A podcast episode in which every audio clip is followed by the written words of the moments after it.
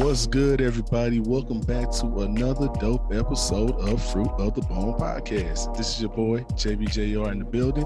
It's been a second. You know, we've been on hiatus for the actual show, but we're doing a lot of work for Fresh Produce and a lot of stuff in the background, so I wanted to make sure we get this back up and going with some new episodes. And I definitely want to go ahead and get one of the last people I interviewed, the very last person I interviewed, back on an episode we didn't release, but we actually want to go ahead and do a redo of that episode because it's been a minute with everything going on. So I want to go ahead and get all that taken care of. But before that, just want to let you guys know, make sure you catch us on all podcast platforms, you know, iTunes, Stitcher, Google Play, Mixcloud, anything that you can find podcasts on. And then we're going to work on some video stuff too in the near future. So stay tuned for that.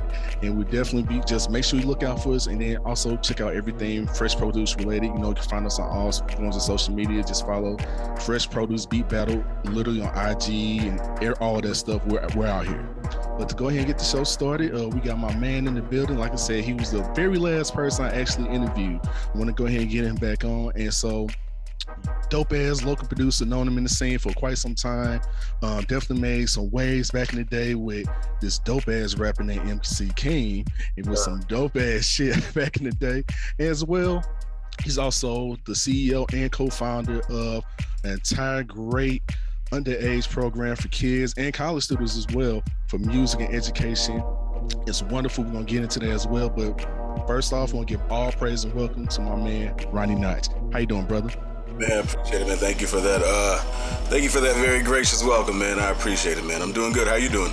I mean, I can't complain, bro. I can't complain at all, man. I'm just glad, you know, surviving this, what can't call pandemic, well, quarantine. It's not even a quarantine, it's a pandemic. So things are dying down. The normal's trying to get back. So we getting back in the building, you know what I'm saying? Right. No doubt, man. Definitely. Hell yeah, man. Hell yeah. And so before we get the show started, for the good people out there, just let everyone know who's never heard the show before or has been a long time since you heard it.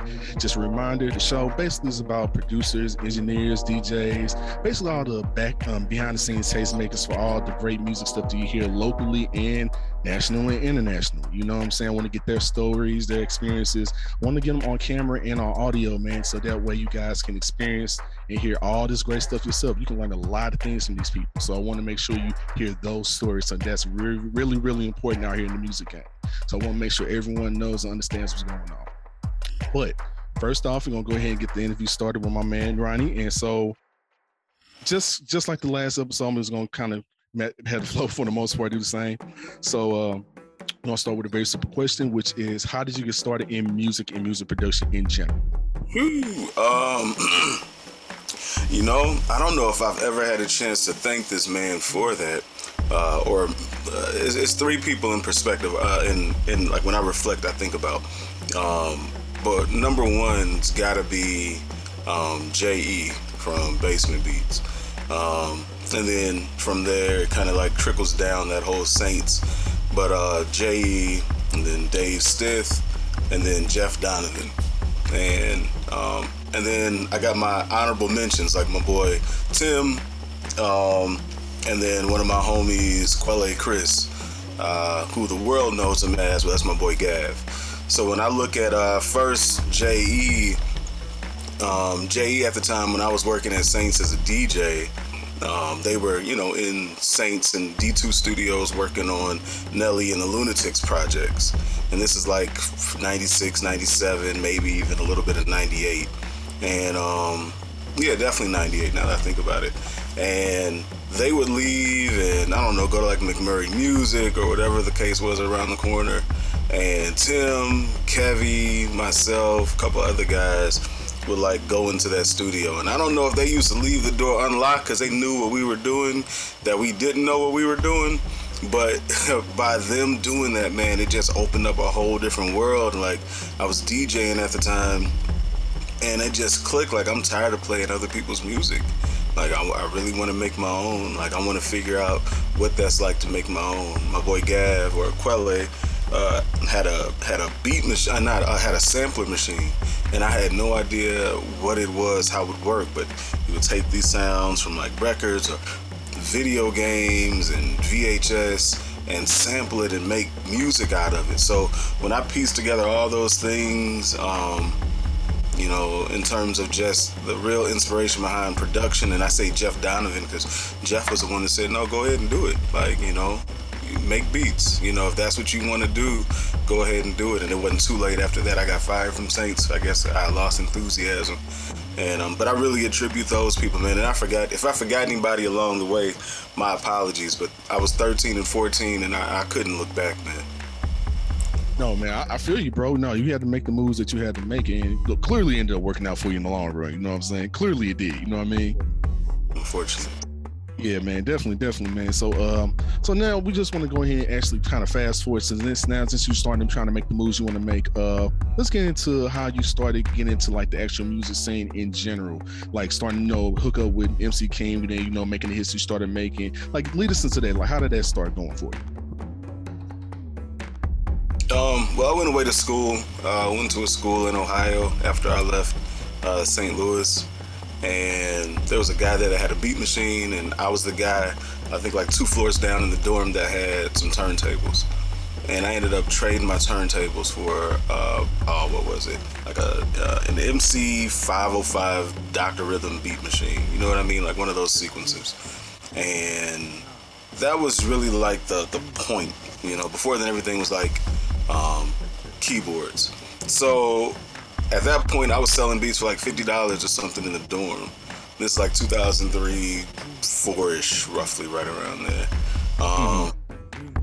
And I don't know, man, it like before then I had the idea of making beats, and I liked it, and I did it every now and then. I guess I forgot one person, one of my boys, Rob. I wish I knew what Rob was, but I went to Lindenwood before I transferred out, and Rob is who got me on, believe it or not, Fruity Loops. That was the first kind of like second digital audio workstation I ever used. Before it was Magic Studio, Magic Music Maker and all that. But so anyway, long story short, I got a chance, man, being up late on the internet, like most college kids anyway, when I was 21, and I ran into a dude who claimed he was with UGK. And I'm like, okay, well, let's see what this is about. And this is on the, what are they called? The DJs. Damn, man, this sounds really bad to forget, but like Tony Neal, all core DJs. And you know, we chatting back and forth on this old Core DJs forum, which was like a big just conversation pool back then. And he's like, I got this record. I want to know if you can get it out to, like, you know, I'm trying to reach 1,000 people in like a month. And I had an internship prior to me going to school in Ohio.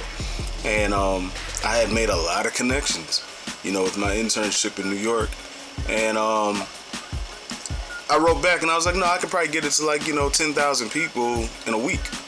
And he was like, nah, that's not possible. You know what I mean? And it was, I don't know if it was like being 20, 21 and being told you can't do something, but I took it personal and I did it in like 48 hours. And it turned out he was an artist, you know, who literally was right there affiliated with UGK's name, He's a Leo, who really was like the pivotal point of my career and changing everything at that time. And this is right before Pimp C got out of jail. So we're looking at like winter, like fall, winter 2005, right before he came home. And he was like, nah, like I'm an artist. And I was like, I'm gonna send you some tracks. And I make beats too. Like I don't do this promotion thing. I just know how to work the internet. And blew him by storm, you know, it's MySpace days and all that. And got some tracks to him, which led to me doing some tracks for a few other people that was like in the UGK posse, or what they called the UGK family back then. They were trying to do UGK records. Eventually led to me, it's gonna come full circle. I know I took the scenic route, but me doing tracks for like Pimp C and a few others. So I'm working on a track like winter 2006. And I had some snares in it. Pimp C, I sent it as one of the beats, sent it to like Ave and West, who were like engineers, and they were like, nah, let me let Pimp hear this. And I think Pimp was in the studio with Ave that night or something. And Pimp was like, nah, this sound cool, but you need to put some claps on that. And I'm like, put some claps on the beat instead of some snares. So I switched it. And the beat I'm talking about is Thick With It. Hey. You know, which I made like December 2006. And I had given it to a couple other rappers locally after I moved back home. I moved back home like July 2006. So after I had given it to a few rappers like December, January, or whatever. I ran into Keem. Me and Keem know each other since like 2001, and ran into Keem, gave him the beat. I think he had the song done in 24 hours, man. It was it's one of them things where it's just meant to be, and the rest is St. Louis history. Hell yeah, and the songs still go to this day, man. To this day, bro. To this day. I appreciate that, man. We saw some ASCAP checks for a while off of that one. Like I can appreciate it. And it opened when people feel their way about it, you know what I mean? I know me and Keem both felt our way about it for a long time, because it really wasn't a representation of who he is as an artist. And I mean, I felt that way about it as well for a while, but you know, you can't define or put a limit on what your creativity is. Like if you're able to create this and this, that just speaks more to your versatility as opposed to you just being classified or identified by one sound. So, but you know, looking back, I'm really thankful for that record. Hell yeah, man. Hell yeah. I know the audio kind of broke up for like a brief second, but it's all good, man. I got the gist of everything you were saying. You good, you good. But that's hella dope, man, because that is part of St. Louis history. And like a lot of people don't know like what it takes to kind of get to these points. You know what I'm saying? Like, a lot of people just think like, oh, I'm just going to instantly. And this is a long before, you know, the internet really kind of took off. This is like pre-YouTube days. You know what I'm saying? Because YouTube jumped off way. 07? 05, 07, something like that, yeah. So you was right at the cusp right before YouTube really kind of even jumped off or even started. So a lot of people that's getting off now, getting off like off these YouTube views, which I'm not even mad at to this day. I'm truly not mad at. But you know, the legwork you had to put in before all of this, you know, being on the streets, knowing these connections, this base kind of who's and putting in the legwork, kind of like you were saying, you know, that's very important. And that work ethic still should be still considered a gold standard to this day. You know what I'm saying? Like get out here and do this work, do what you gotta do. Like definitely go ahead and promote your stuff online. But if you like trying to call yourself a performer, a rapper, any kind of musician in any regard, you gotta be out here in the streets, you gotta be out here with people talking and making this connection, kind of like you did, you know what I'm saying? So no, so I appreciate you telling that story like you did, because it's something that, you know, people definitely need to hear, you know what I'm saying? We worked that record, man. We would hit everything, like Central West End, we'd hit Viva, we'd hit this spot called Pie, shout out to Jackie. You know, everything that you could, we go to the white clubs at Union Station, all the way over to the east side. I let Keem handle most of that. Like, I don't think I make too many over there, man. I just ain't never been, like, you DJ that young of an age, man. I was DJing at like 14 and, you know what I mean? Like, lock-ins and parties every week. Like, you get tired of the club scene after a while. Mm-hmm. But yeah, we took that record everywhere we could take that record, man, locally. And then Snow and Tony J, rest in peace, Tony J. Yeah, rest in peace. DJ AJ, Cuddy, like a lot of them took that record and just like to this day, I still say Cuddy has his own version of it, because the way that he would intro that record was just, you know, it was inspiring. Man, I just want to go back and do a remix. You know what I mean? Like, hell so, yeah. The city just showed so much love, man, and as a four-man operation really at the time, and Keem's mind behind it, and just the whole vision, you know, it's one of those things. I mean, and it's not a knock to nothing, but it hasn't been duplicated. That record came out in 2007 and really blew up in 2008.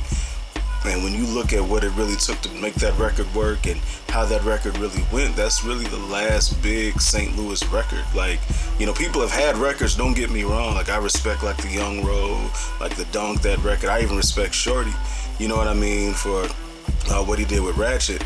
But when you look at that record and the numbers that record did and how it did it, and Keem wasn't on a radio show every night, you know what I mean? Again, that's not a knock, that's just a fact. That means that was grasped, man. Like the community took that record in. Those are great records that I mentioned, but that record just it was different, man. It was different the way that record came about and how it grew the legs that it grew. Yeah, it definitely did grow legs, man, because that song took off, man. I remember hearing that song like, ooh, on rotation. I would say maybe at least, if not maybe at least once or twice a day, depending on what back in the day, man. So we talking about 07, 08. This is back when I'm like in my early 20s. like 2021. So like, yeah, so I remember, man, back in them days, man, especially when clubs and stuff was jumping, like, you know, like the Loft and everything like that, man. Oh yeah, it was popping. Yeah, man, Keem would get so much so, man, they thought Keem was from Cincinnati.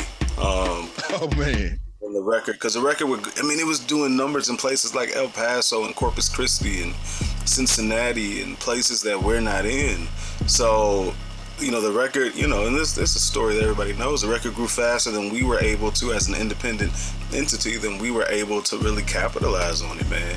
So when we speak now from a place of education, I guess, to younger students and younger musicians and artists, you know, we can come from that place of like, look, we bumped our head like this, so you don't have to bump your head like this. And, you know, who listens, but yeah, I mean, it was fun times, man. Really, really fun times, a lot of learning. I'm glad I did all that learning when I was very young too, so. No, like, and that's real, bro. And I'm glad you did, like, because it actually helped you graduate to kind of where you are today. So, and that's, which is a perfect segue, as a matter of fact. So now we're at the point where, you know, you and your lovely wife, you definitely have this program called Breach, but originally it was, I know it as Knowz 4 Life, man. So go ahead and tell us the history of what was once Knowz 4 Life, now we have Breach, and just go ahead and give us kind of the history on that, how like you and your wife Tiffany started that, man, because like just more research into it and just seeing what you guys done so far, fantastic program, you know, starting off. So I definitely want the people to know like about this story and about the company itself. No, definitely, and I appreciate that, man. So it started out with just us. We used to volunteer a lot of our time in the classroom. So we would adopt like a school or a class from a school, 6th grade school, 7th, 8th grade, high school, no matter what, or spend our time going to go speak. Can you hear me? All right, I was making sure. All right, and then from there, what we would do, man, we got to the point where Tiff was like, we need to really build a curriculum based on not just our opinions and the opinions. Well, I guess I did skip a step. So from that volunteering, Ira DeWitt and myself wrote a curriculum for UMSL. Really, we wrote a curriculum for another university here. And that university, similar to the Thick With It Beat, kind of just dragged their feet for a while. I guess they were going through some administration changes. And Ira and I took it back and said, let's push this towards UMSL and see what can come from it. And we did that, and it was the UMSL Recording and Engineering Certificate Program. You got an actual chancellor's certificate upon completion. And I was even an adjunct professor. Like, I forget that part of life, you know what I mean? The last 10 years have been crazy, but I was an adjunct professor for the curriculum I wrote at a university I didn't go to, right? And realizing that experience that we're probably teaching some of these things to students too late in life, because when you make it to college and you get to that level, you kind of at a place, you know, where you kind of know it all, you know, at least you think you know it all. So changing someone's mentality is possible, but it's more strenuous.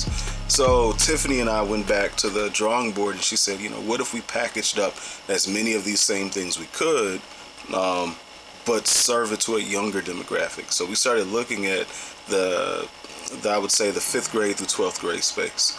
And then upon that, we looked at the K through 12 and the pre-K through 12 space. And that's where Knowz 4 Life came from. We identified we could do this grades 4th grade through 12th grade.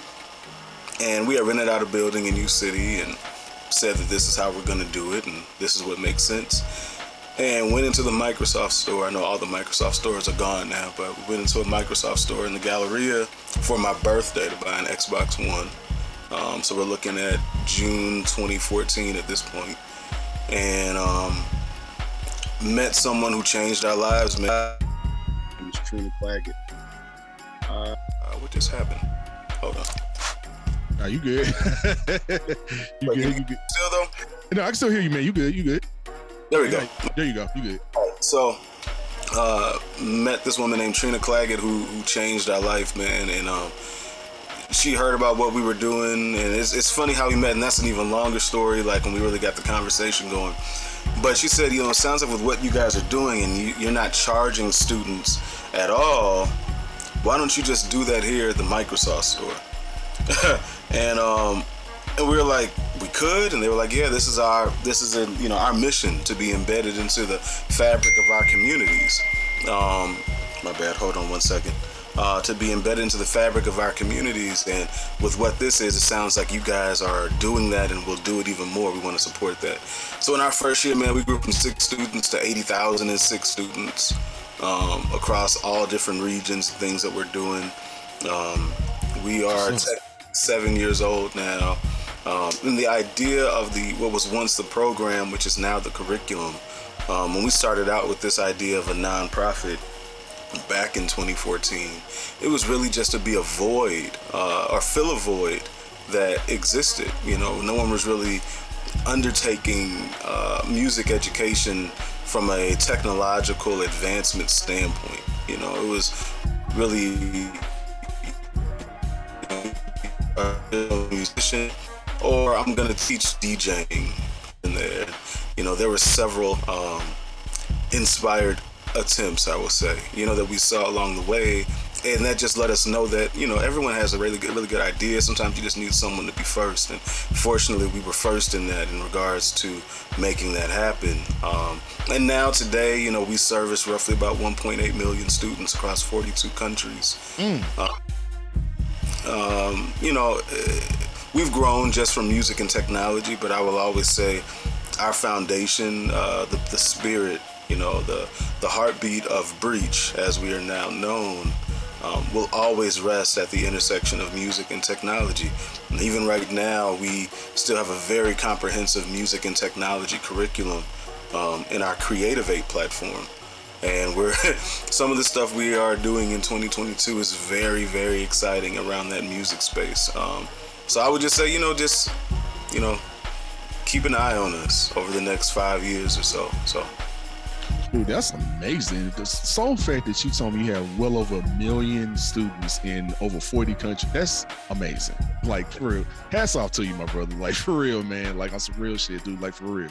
Hats off to you and your wife for creating that program, because that's for real amazing. Like, for you to grow how you did, like, literally pure chance of you just going to buy an Xbox One. Look where you at. And look where you at. Just because you went in there, and now you got the connect that you made that set off everything that you're at now, man. Like, that's beautiful, bro. Like, shout out to you for that, man. Like, for real, man. And I definitely want to see the future of this, man, grow like the next 5 years, like you said, man. I would love to see, I know it's Fresh Produce, stuff like that. We definitely want to see about having more like a younger crowd get in too, man. So I would love to see if we can try to do something together, man, possibly, bro. For real, man. There are always areas of collaboration. Let us know what we can. Like I said, we're here, man. We're every chance we've had to, I guess I would say, leave St. Louis or relocate, even with having a place in a different state, this is still home. You know what I mean? Like, this is still home, and it's not good enough for it to just be home. We need to also do things here in order to make home better. When you look at St. Louis and you look at some of the St. Louis pillars, I would call them, in regards to making St. Louis a better place. You look at the T-Loves and Orlando with what they've done with Prime, and you look at some of the journalists we've had, and you look at just a lot of the things that make St. Louis a good place for people that look like me and you and all. It's not just about us, but when you look at that, people that had the opportunity to leave and stay, they stay here to make it better, man. I think that just speaks volumes to me. Always, it always speaks volumes, and that's one of the things that we pride ourselves on. That when we speak at places and go places, and have a lot of these virtual things since the pandemic, we're headquartered in St. Louis. Like, this is it. Like, this is us. Like, we didn't do this in Silicon Valley. We didn't go to Texas. We didn't go to Chicago. We didn't go to New York. We didn't go to LA, you know what I mean? So we could be right there at tech and entertainment. We did this from here, and then we grew our arms out, or tentacles out, everywhere in order to touch every place. But we're right here in the heartland. I guess Nelly calls it that. But, we're right here in the middle, man. No, and the sole fact that you did it that way, you know, like you said, a lot of people do tend to leave town and go do things in like the New Yorks or the LAs or the Atlantas or anywhere else or Chicago's. But for you to do everything here and grow like you did, man, no, that's a feat in its own right, bro. And that says a lot about, you know, you and your wife's talents, man, about and your passion, your drive to in order to want better for not only yourselves and your own family, but for other people's families as well, man, you know, within this community, just starting here first, you know. And that's something that really, I think a lot of people, I don't think they take notice of a lot when they really notice things about like programs like these. Like, no, these starts at home. Like, all of this starts at home. Like, for real. And, you know, especially if we're going to say, you know, like the old, you know, like the old Whitney Houston song, I believe the children are our future. You know what I'm saying? You know, it's facts. You know what I'm saying? It really is facts. You know, to have the next generation progress on and to be better than what we are. And so, if you can give them that opportunity, especially like you're doing right now, man, you know, that's lovely, man. And I wish you nothing, you and your wife, nothing but the best endeavors on that, for real, man. Like, you guys are doing an amazing job with that, for real, for real. Most definitely. Like I said, fully appreciate it, man. It's it sounds corny and cliche, man, but they're doing some work outside. You know, Spectrum, man. Shout out to Spectrum, but sometimes they do work at the wrong time, man. So if my connection gets messed up, I apologize. No, you good. No, you good. Yeah, man.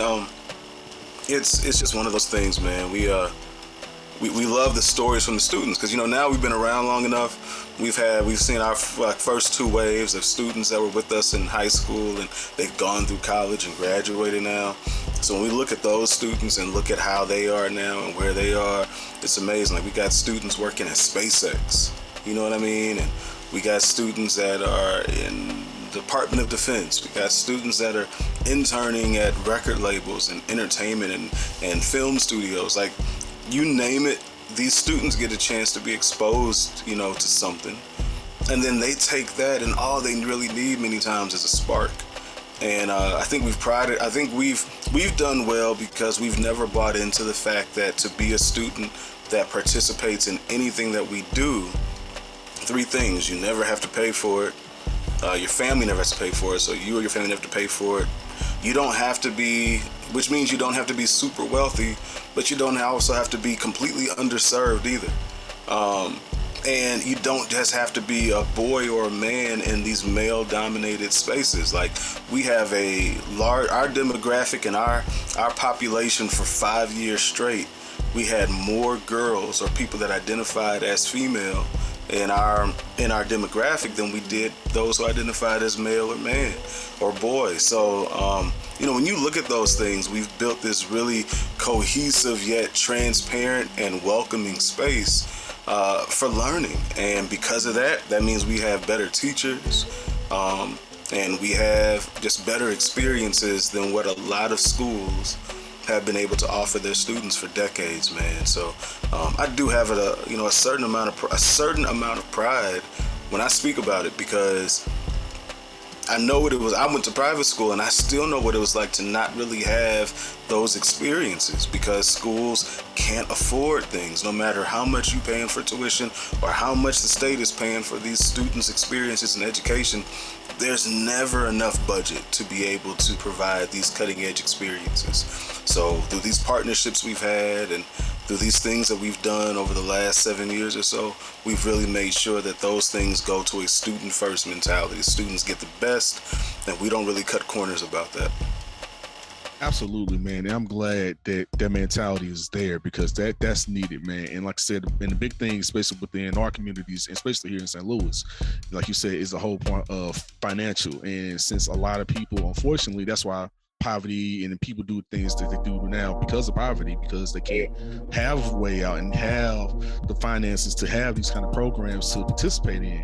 But now, like you said, like programs like yours that's been around for about 7 years now and growing, you know, to have that kind of outlet, like I really want people to know, understand, like clearly they do. I mean, obviously, clearly they do. But I'm just saying, like, you know, I definitely want to see more of that maybe in the city, because, you know, like, you know, because at the end of the day, it's still kids out here who still need guidance, man, who are in super intelligent, man, like vastly intelligent, and just need the right, like I said, right spark and the right push in the right direction, and say, hey man, hey, you know, check this out, you know, just, you know, whether it's music, whether it's something related, STEM related, or anything like that. You know what I'm saying? Like the sole fact that if we can have that present in the minds of more younger kids, I think it'll change a lot of stuff in our community for real, for real.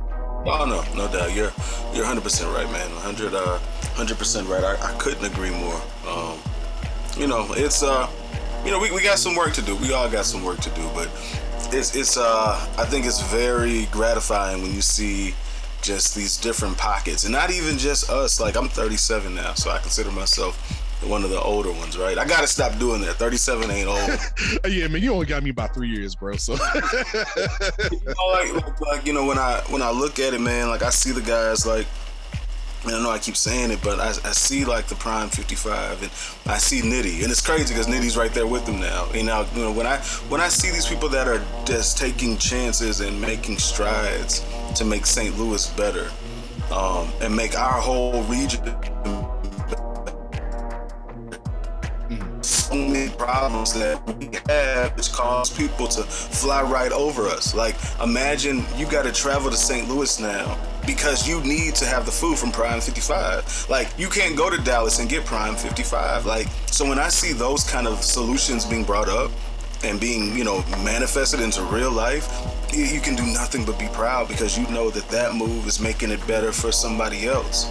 And you know it's making it better for the next person who wants to pop up and do something. So like the younger generation, like these kids that are in like their, I won't call them kids, man, but you know, like these 18, 19, 20, 24 year olds that are creatives or building stuff or making moves. Now we're seeing these generations kind of work together to support each other. And quite frankly, we didn't have that, man. Like, our group didn't have this older generation pouring into us, per se. Like, we had establishments and places that we could go to, so we had activities, but no one was really solving the big problems because we had it as a luxury that people didn't pass over St. Louis. Like, if a tour was kicking off, it was coming to St. Louis, and it was skipping Kansas City. It's the exact opposite now. Like, I gotta travel 3 hours or 5 hours or 4 hours to Chicago to go see a show, because they're not gonna come to St. Louis. So, you know, we got more, you know, people say it's a restaurant and they see other things going on. I see these things as solutions.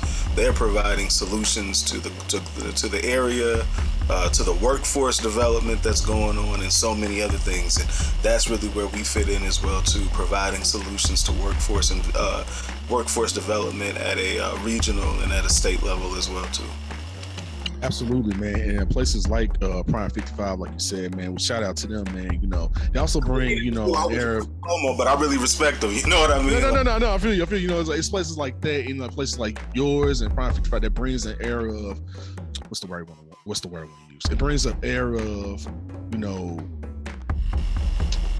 pride, and era of, like, I guess not era of pride and era of positivity. Now, I guess that'd be the best words I can use. You know, no. For what you guys are doing, you know, because like say you working with kids, and he's working with restaurants, and he's working, you know, providing, you know, like a workforce to everyone that's out there, you know, and like what you're doing, you and your wife are doing with providing education, you know, and networking opportunities for all these young kids and teenagers and young adults out here, you know, that's I think the best benefit, and I think above everything else is the future and the kids are growing. I think that's the better benefit, because it means if the future's growing with the kids, it's going to be a better future all the way around. You know what I'm saying? No, we can't say about what the government going to do, because that is what it is. But, you know, as long as we can change what we can change immediately here, I think that's the best thing we can do and the greatest thing we can do. You know what I'm saying? Oh, you're right, man. So, but yeah. And I mean, you know, so I didn't even jump into it. I forgot, man. But even like on the music stuff, man, it's giving us an opportunity to kind of go full circle. So now we get a chance to get back into music, man. And, you know, you solve one problem, you can get back to something that you may have been able to, you may have had to put on the shelf. You know, there's always been this phrase of do what you have to so you can do what you want to. I've never been a fan of that phrase, never, because that means that you know how much time you have on this earth. That means that, you know, you're saying, oh, I can get to it later. Like, you got to stop putting the stuff that you have a calling to do or something that you even have an interest in doing on the back burner, because by doing that you don't know how you're cheating yourself and how you may cheat somebody else, you know, how you may be a catalyst to their future and their success. So I said that because, you know, we're able to get back into music. We did start another company at the end of 2019 called Assembly. Now, I don't know, we might have talked about that a little bit on this last one, man, but... no, go through it again, bro. Go through it again, please.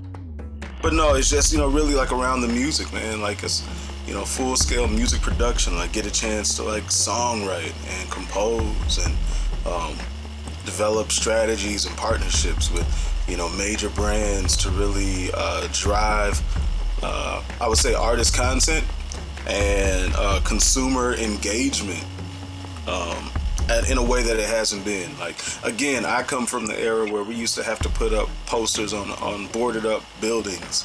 Like, you drive down the U City Loop, that place used to be a Church's Chicken, but next to it was like boarded up shops on Delmar. And we were putting up like No Limit and Rap-A-Lot posters, like right across from what would become the pageant. Like, that's the, you know, so I come from where you had to like get out and like work and promote your stuff the way you had to do it.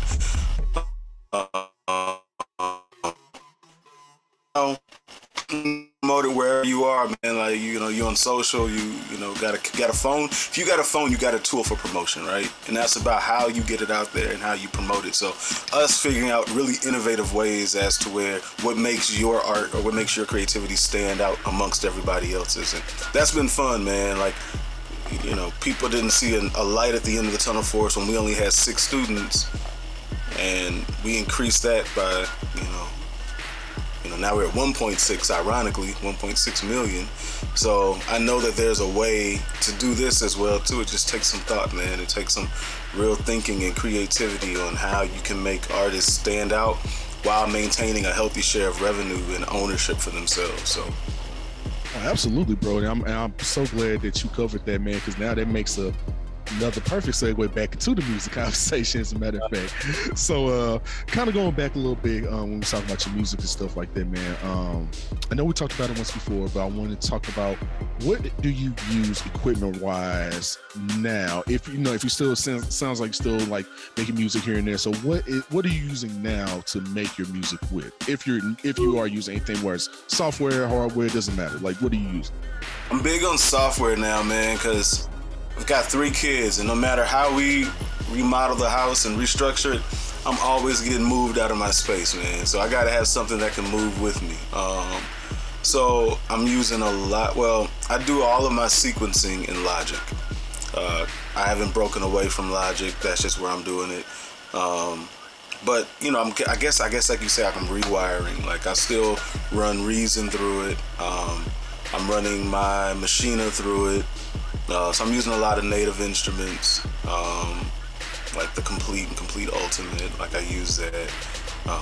For the better part, I'm using my Axiom 25 MIDI controller, just because I love weighted keys, but I need something with a small footprint that I can move around with me. For serious stuff, I might pull out an 88. I have a... what is it? The Native Instruments, the 88 or 61. I forgot which one I have. I don't even use it that much. No, I probably use it twice. I think I still have the box for this. Oh, it's 88. 88 key. I have that, and but yeah, like you know, Reason, Complete, software. I'm using Slate stuff now. I use a lot of Slate. Plugins. I love how they've added like some real healthy dynamics to my music as well too. So that's what's up, man. Like I always was kind of curious about the Slate stuff, man. Like if it was any kind of good, because I've heard about it but never used it personally. Love it. I love it, man. I'm a big fan of Steven Slate. I feel like he, you know, there's a healthy amount of caring that he puts into, or that his team puts into their music and puts into their plugins for musicians. And our engineer that we work with, the studio in Chicago called Jungle, so shout out Cruz, Lex Cruz, he really put me on the Slate. He was like, you gotta use it. And I listened to an album that his team mixed and mastered, and I said, yeah, I got to. Like, I need everything Slate. And now they make it convenient. You can, you know, get it like a monthly bundle subscription kind of thing where you get everything they have. But I love it. I love Slate. Love everything that they're doing. Absolutely, man. Absolutely. I know I still been an FL head, today I die, man. Like, that's why I started when I was 18. I'm 34 now, 16 years later. That's why I've been sticking with. I know upgraded to 20, maybe like a year or so ago. Yeah. And I couldn't have been happier because things, man. Like, that's that modern sound. Like, that sound right now is FL. Like, you can't deny it, so. Yeah, I mean, and the thing about that with people, I know, and the misconception is still out there to this day, with people basically take FLs like, this is baby's first, or something like that. Or, you make these kind of sounds and stuff like. So, and then we find out, like, when like some of these great producers, like shout out to Knife Wonder and niggas like that, and people that's made like so many great things, Yeah. Making, you was like, it's the Maschine, it's not the Maschine, it's the man behind the Maschine, or I made this Grammy winning award to sound like, where this come from? FL. Really? It's like, yeah, man, you can't add shit to FL. It's not just stock sound. I mean, even now the stock sounds are way better than what they were, because I started on Fruity Loops 4. It wasn't FL Studio, it was just Fruity Loops 4. So you talking about those stock ass sounds all the way to now, you know what I mean? So it's just one of those things that, it's like I always wanted to try Logic. Well, I can't say I want to try Logic, because I have tried Logic. I just don't have a Mac. So, but since FL is on Mac now because of 20, I do want to try it. Isn't that crazy? FL Studio's on Mac now. I remember you had to have a computer that could run both Windows and Mac if you wanted it on there, man. Mm-hmm. I had a I had a jailbroke version of Fruity Loops when I, 2005 through 2007, all I used was FL Studio. But I guess, there's a quick story. So the reason why I guess I got so efficient in making music is because I had a version, man. I had no money. So I had a version that, if you're making it, you can make whatever you want to. You just can't save it. You can't save the file, you know what I mean? So I had to learn how to make the whole thing then and there, because there was no going back and pulling up a file, because I didn't have the full version, you know what I mean? I understand. You know what I mean? So looking back at that, man, like Thick With It, that was all sequenced on FL Studio. The stuff I did with UGK and He's a Leo and Pimp and all that, that was all done on FL Studio. The stuff I did with Corrupt, I forget. I got songs with Corrupt and a few other people, that was all FL Studio. So, but I was importing sounds from that MC-505. And I think it was Reason 3 or something back then. It was something ridiculous that I was using. And matter of fact, it wasn't Reason 3. Keem put me on the Reason 3. It was just that, sampling. I used to be really big on my sample stuff. And I had keyboards. I had a Phantom. I had access to a Phantom, and then Keem gave me a Phantom. So my Phantom X6 and then my Phantom X8 that Keem got was that was it, you know what I mean? So, but it was all FL, and then I just got away from it once I got a Mac and really started digging into what it's like. So absolutely, man, absolutely. And brother, we've been having some great conversation, man. But we're gonna shut it down in a second, man. But before we get off, man, I always want to give anyone, everyone in the space and opportunity to go ahead and promote anything they got going on. So, anything you want to talk about with your contact information, any future projects you got coming up for music wise or for Breach or for Assembly, you have the floor, man. Go for it. Well, first, man, I just want to thank you for having me on here, man. I appreciate it. It's I'm a big fan of of everything you guys do, man. I really wish I would have made that one event, you know what I mean? But Fruit of the Boom is just it's innovative, man. When you look at what you guys do for the region, it's one of those things, no one else does it, you know what I mean? So hats off to you and hats off to the whole team. Really, there's nothing to promote, man. I would just say where you can, be a beacon of light for somebody else, you know what I mean? Be everything that you didn't have, that you see somebody else needs. And when it comes time to some releases for Breach next year, and then some Some really exciting things we're doing in music when it comes to Assembly next year, over the next couple years. Just, you know, just keep an eye out for us. That's really it, man. Everybody just keep their family safe and you know, and protected in these times. That's really it, man. Absolutely, man. I couldn't say it better myself, brother. For real. And how can the good people get in touch with you about anything dealing with Breach and Assembly and whatnot, and just music stuff in general? How can people reach out to you? On the Breach side, this is breach.com. Easy way to contact us, and someone from the team will respond to you. Right now, not, because we gave everybody 2 weeks off, so no one's doing anything until after the first of the year. But then on my side, man, I think I'm Ronnie Notch on everything, on every social. I just got back on Facebook. I don't know how long I'm gonna be here, but I'm here for the time being. So I think I get back going around the holidays, man, to make sure family get a chance to reach me, you know. But I'm Ronnie Notch on everything, man. So appreciate that, brother, man. And again, thank you so much, like I said, for taking out the time, man, talking to me, man, again, telling your story, and just redoing the interview, man. That's 100 of you, man. So I just appreciate you doing that, man. And so, like I said, for y'all understand, like, yeah, we really did have to redo this interview because it was some older information, but I wanted to make sure he updated with everything brand new we had going on, because we had everything recorded originally. But again, man, Ronnie, bro, thank you so much for doing that for me, man. I truly appreciate it again, man, for real. Oh, of course, man. Anytime, man. Let's connect soon, though. Absolutely. And good people, that was another episode of Fruit of the Boom Podcast. Make sure you catch us. We're going to start putting more episodes back out. We're going to start release them back on Mondays, as well as releasing more of the online battles, the audio versions of the online battles that we do for Fresh Produce Online. So make sure you check those out, and make sure you catch us for all the upcoming battles, which is every first Wednesday down at Blue Strawberry, down on North Boyle Avenue. Let me get my words right. And make sure you catch us every third Wednesday for the online portion of Fresh Produce Online.